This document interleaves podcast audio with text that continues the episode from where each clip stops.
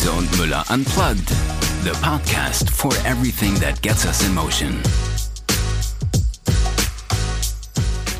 Hello and welcome to a new episode in our podcast Riese and Müller Unplugged. My name is Julia Jankowski and on this channel we are talking to people working for and working with Riese and Müller and their way of working. So we will disclose some back end stories from people within the, we call it social bubble of Riese and Müller. And today I'm talking to Jane Dennison. Jane runs her own consultancy, which has businesses to address sustainability and apart from that, she is one of the directors of Shift Cycling Culture, which is a non-profit foundation. And I think she can describe exactly in her own word what is Shift Cycling Culture all about. So altogether, there's a whole bunch of projects within the bike industry she's involved in.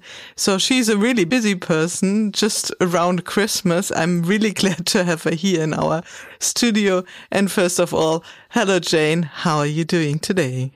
Hi, Yuli. Really nice to be here today. And um, I'm doing really well, thank you. Yeah, I'm good. How are you? Well, a bit in a rush just before there. Just a couple of days left till Christmas. What is your preparation in terms of Christmas, or is it not a big thing for you personally? It's not a huge thing for me, but it's all just been thrown up in the air because I'm trying to get out to see my brother in South Africa, which due to COVID regulations and rules has been cancelled, rebooked, rebooked, cancelled, rebooked a million times. Anyway. Yeah, well, the South African is especially this year a different story, yeah, in terms That's to, right. yeah, COVID-19. Okay, Jane, today we're talking about culture, about cycling, about shift, shift in society. So the whole compilation will be shift cycling culture. But starting with cycling, have you moved your bike already today? Have I moved my bike? Oh no, you've got me on the one day where I haven't moved my bike. the one um, out of um, 365 days without bike riding. yeah, there's not many of them, which I'm very pleased to say. A lot of them at the moment are inside because I'm in Scotland and it's December. Um, but I'm still getting outside. I'm trying to force myself to go out in the dark and just keep the outside endorphins going. and for you, the bicycle is not just an everyday means of transport, isn't it? It plays really a major role in your life. Yeah, it does actually. I got into racing years ago, um, probably like, well, 15, 20 years ago when I was living in London and got the bug at that point. But then as I've got older and maybe not wiser, I've ended up doing more of the longer sort of ultra distance events, which I absolutely love. So long distance is my thing. Mm-hmm. When you're talking about long distance, uh, for me personally, long distance starts something around 20k. What is for you a long distance? Well, a couple of years ago, I did two races that season. They were both sort of one was about 1500 kilometers across round Scotland, the Trans Alba. And it's sort of a self supported thing. And then I did an Audax called Paris Brest Paris in 2019. That's about 1200 kilometers. So you're averaging 300 a day. This year, the most I've done is 250 in a day, but I've got a niggly little injury 250 in a day. So you're getting up like six o'clock in the morning or even earlier. How can you just describe the day with 250k on a bike? You don't need to start that early, actually. It depends. In the summer, it doesn't take as long as in the winter. It's nice to have the daylight hours. And especially sort of midsummer here in Scotland, then those become that becomes a pretty long day that you have to play with. So no, we'll start any time from sort of 7.30, 8.30 depends what you've got on that evening and if you need to get back for something. it takes about eight and a half hours. Wow. But then you're quite, uh, I mean, you, you're cycling on, on, it's not off road, it's ordinary roads. Yeah. Yeah. We're on ordinary roads. Quite often I'm following a route and I'm, I'm doing it as part of an Audax event. Mm-hmm which is you know a sort of a, a, global association that, that runs these events very low key and they're often on small lanes. They're not on main roads, main mm. busy roads. So really pleasant and just a great way to explore and cover a lot of ground. Mm-hmm. So, what is for you personally fascinating about moving around by bike? Is it some kind of testing and testing your personal limits as well, or is it more experiencing the environment? What kind of aspects do really attract you? Yeah, it's a it's a good question. I think it's a combination of things. It's mental and physical. I mean, I get a huge amount out of it mentally. The long distance stuff, especially, I weirdly quite like not knowing what the day's going to hold and having various challenges thrown at you, whether those are small mechanicals that you're fixing along the way mm. or weather or something sort of more physical. But no, it's it's it's great because you're just you're you're absolutely in the moment and dealing with whatever is being thrown at you. And then physically, it gives me a reason to keep fit, and it gives me a you know if I know that I've got these events going on, then it absolutely keeps me on track and keeps me focused on a, a program to keep fit.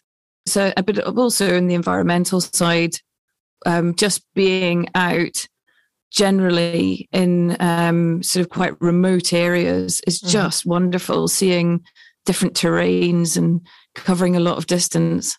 Mm. Yes, Scotland is a beautiful country, and I think Scottish people are quite outdoor people, isn't it?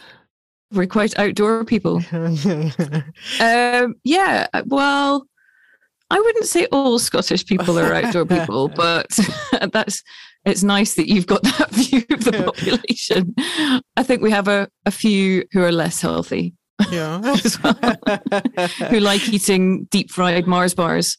And whiskey as well. Yeah. But yeah, I remember the the trips I had to Scotland when I w- uh, stayed there, I had the impression that the people are quite like oriented towards outdoor activities in general. It's like cliche, you know? It holds true in a way, but not for everyone. Yeah.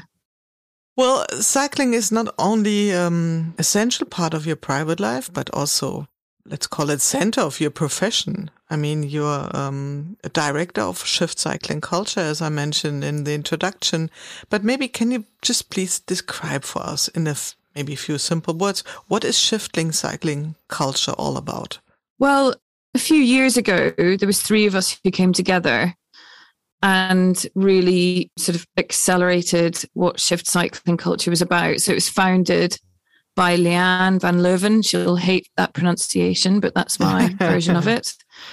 Who saw that behind, you know, a sport like cycling that is zero emissions and zero negative impact, only positive impact whilst you're on the bike, there's a huge industry that sits behind it that has a big negative impact, sadly and the consumerism that goes around it and everything has to be bigger and faster and lighter and newer. So leanne wanted to change that. She met with me and eric Bronsvoort and we also wanted to change that. And the three of us were very passionate cyclists in our own right so decided to set about seeing how we could do that and engaging with the cycling community at large and also the cycling industry to see how really to try and inspire movement in the right direction to reduce the environmental impact of the sport. And we you know shift really is the it's a systemic movement that we need here. It's not going to happen overnight. We're not about pointing fingers and blaming. This is all about inspiring positive action in the right direction and you started like, as you said, an initiative, but now you're a foundation. So what are your concrete activities? What are your projects within the shift cycling culture? But you know, it's, it's evolved as time has gone on. So when we started, we were going to be doing some quite, uh, well, some physical events like gear swap parties and get out and ride your old clunker and really trying to kind of celebrate mm-hmm. what we have now and promoting aspects of the circular economy, if you like, but making it attractive, making it something that people wanted to get involved with. Then COVID hit, and we realized that we couldn't do any of those sort of in real life get togethers. And we decided to just test the water and hold a, a virtual meetup for anyone working in the cycling industry. So we put out a call on Instagram and thought we might get about 10 people. Well, within a day, two days, we'd reached our Zoom limit of 100 attendees. Wow. So we pulled these people together and actually decided, well, we realized if we've got this many people, we need to make the most of it and structure it a little bit more. So we asked, we ran some polls, we put people into breakout rooms, and we really tried to get to the bottom of why is the cycling industry one of the last sectors to actually really address sustainability. Mm-hmm. That told us that there was an appetite within the industry to do something, but there were challenges. And so we set about trying to tackle those. So we've been evolving according to what we find along the way and the the kind of the need in the market. We don't want to duplicate any other not for profit groups that exist. That's mm-hmm. absolutely not what our intention is. But where we can help and move the conversation along and spur on some action, then we try to get involved. Our, our main limiter at the moment is resource and capability, mm-hmm. or sorry, mm-hmm. capacity, I should say, not capability, because we all work full time as well. Yeah. Um, but that's where we've got to so far. Yeah, but it seems that, that you really hit a crucial point. I mean, it's like like a contradiction that a branch in industry is has such a great image for sure. I mean, it's carbon neutral, but the backside is disregarded. I mean, the production itself is not carbon neutral for sure, and maybe you're just arrived at the perfect point of time to address this mission. I mean, what do you think? It's is it just about time to reflect on this?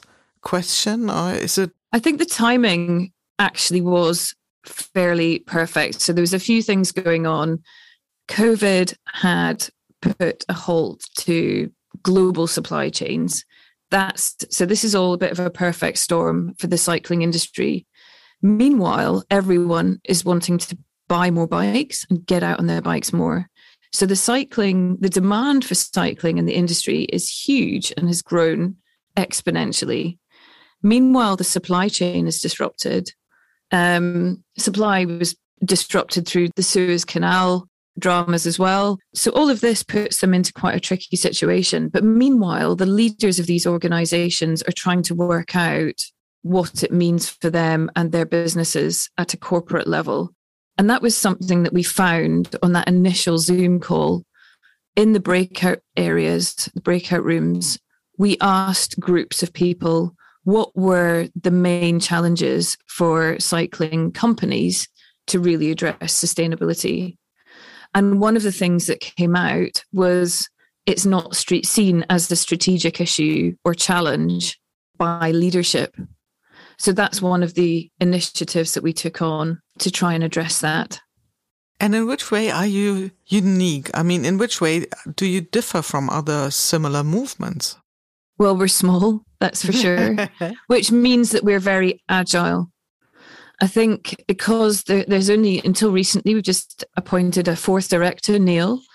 But until recently, there was just the three of us running this movement, and we're very aligned. We're different in our skill sets, but we are totally aligned in what we're trying to achieve with this. It means that we can make decisions quickly.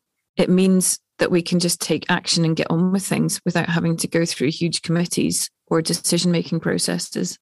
I think because the three of us are quite ensconced within the cycling community, we've also built networks ourselves, and having those strong networks has certainly helped in being able to sort of build the right communities and actually get some movement. We recently launched the Cycling Industry Climate Commitment, which was as a result of pulling a group of the world's biggest cycling companies, the chief executives and founders of those together.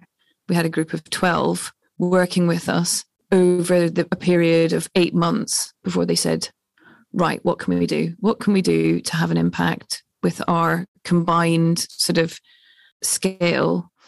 And we said, let's launch. If you issue a letter to the cycling industry and to your suppliers, asking each one of them to calculate their environmental impact and to make a plan and issue their plan to reduce that, the combined impact will be enormous. So, first of all, they said, well, we have to have our own houses in order. We said, You're absolutely right about that. Mm. So that's what they've done. And then we invited other chief executives of big companies to join that cycling commitment as founding signatories, Riese and Müller being one of them. Mm-hmm. Sandra, the CEO, has been instrumental in all of this and hugely supportive. And then we now have, as of today, we have 53 signatories from across the world on this cycling commitment.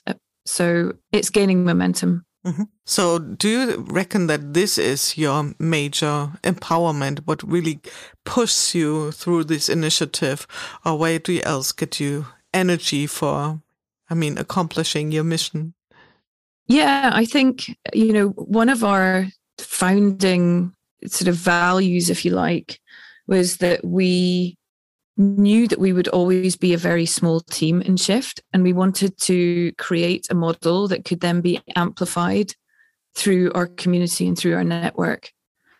So, really, this climate commitment does exactly that. When people sign up to it, they agree to contact their top 10 suppliers and ask them to commit to the same things that they're committing to around reporting and reducing.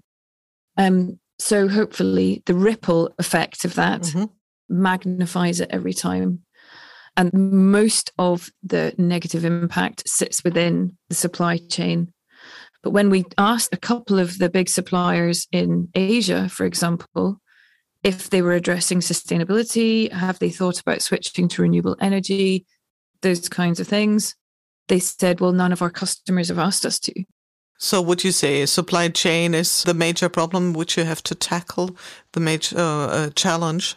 Yeah, I wouldn't want to call it a problem. It is literally about sort of educating and supporting the supply chain to move in the right direction. Mm-hmm. But like any industry, and I see this in my day job, it's pressure from investors, from capitalism, from customers. All of these different pressures combine to make to to force change.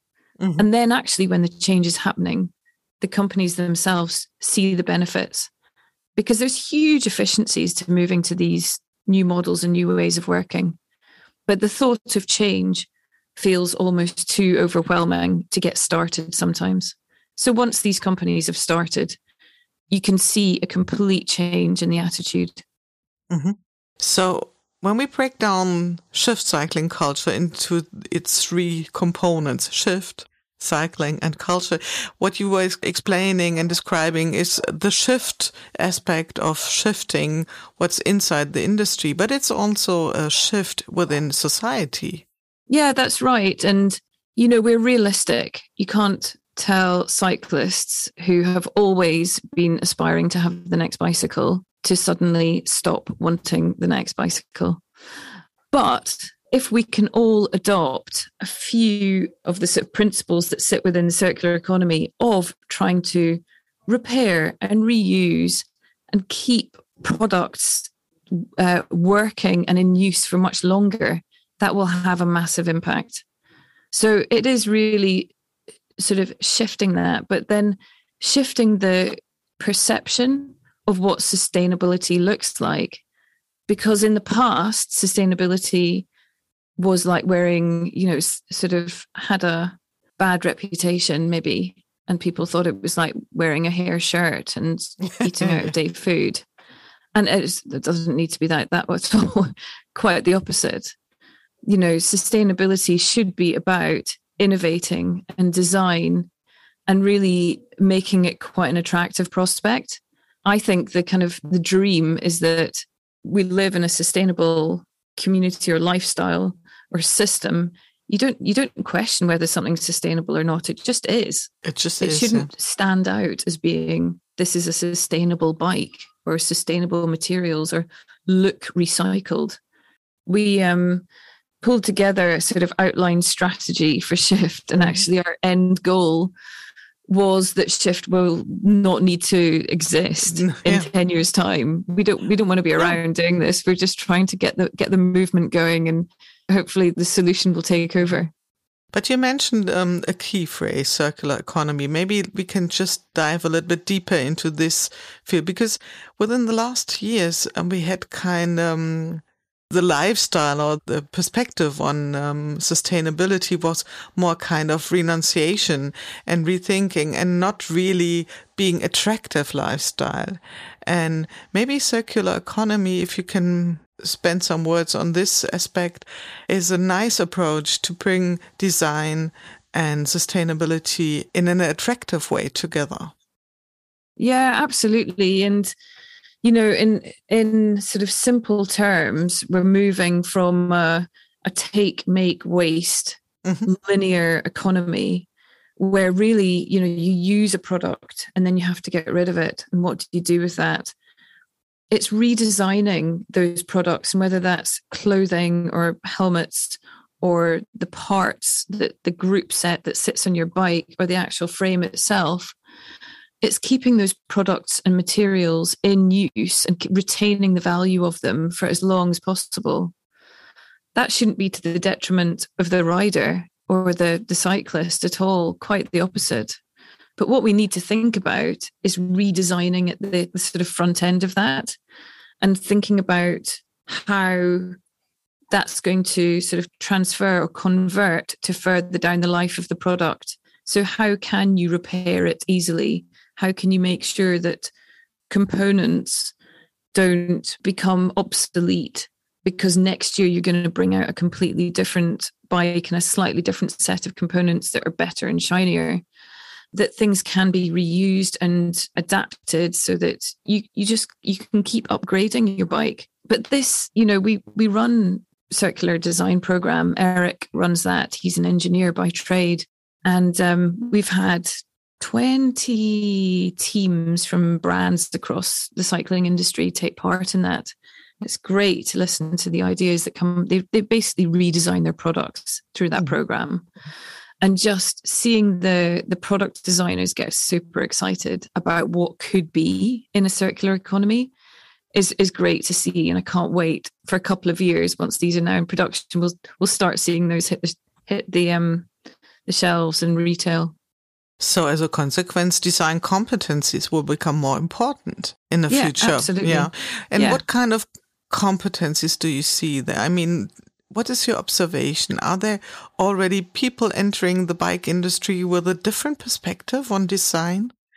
Yeah, they are. And I mean, I'm thinking there's the design of the actual products themselves and designing for disassembly and easy repair there's also the design of the business models that sit behind it, you know, the kind of rental schemes or subscription schemes. So you don't have to own the product. You can use that for the term of your contract and you maybe swap it in for a better model at the end of it or an upgraded model or you upgrade it yourself. There'll be different different models in there.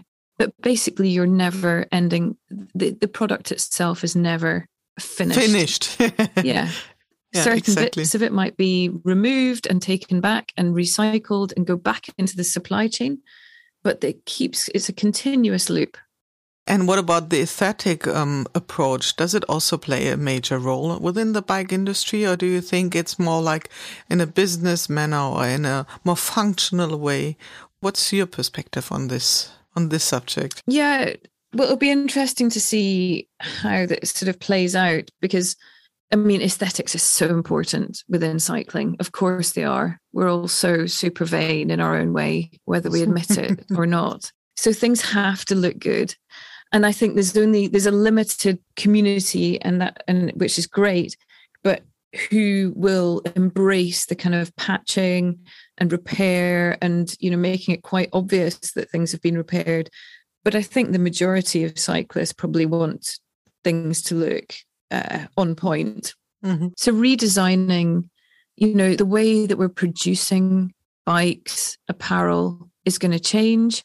I think the aesthetics will still stay stay super high because you're using recycled material. You wouldn't you wouldn't know it half the time.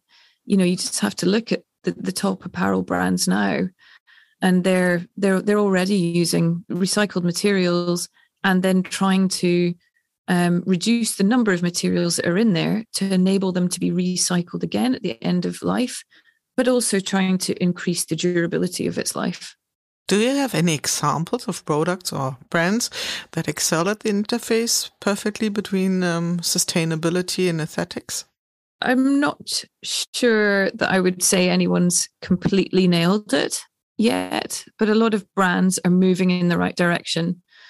One brand in the apparel space who have really embraced and they're very they, they really underplay it they don't talk about it a lot but that's Le Col a british brand Rapha have also totally embraced this. And actually, Simon Mottram, who's about to step down as CEO, but he was part of our initial chief execs group who drove the climate commitment. But yeah, trying to get the they're, they're investing, these companies are investing in the research and development that's required to make sure that the, because the technical performance of materials is also super important especially when it comes to bikes, as you can imagine. So, what are your next big steps within the shift cycling culture? So, what are you, where are you heading to? What are your next big goals to reach? We would like as many companies in the cycling industry to sign this climate commitment as possible. We're at 53 today. We would like at least 150 we will be working with the companies who've signed that to support them to take to make sure that they meet those commitments we've got the first cohort meeting in in january so so that's the main focus for for us for the time being but really looking to support the cycling industry in whichever way it needs that is not supported elsewhere and you personally do you have like a personal wish for uh, within cycling culture or in the terms of uh, sustainability, anything what really is around your thoughts? I don't think I have a very succinct personal wish, but I'm going to mm. steal Eric's because he's got a really free. good one. yeah, he's got a really good one. And that is to change the rules around which bicycles in the international playing field can be used and what they should be made from and how they should be made and how they should be produced. So working with the powers that have that hold the key to regulation to change the rules around uh, what can be used in competition and not.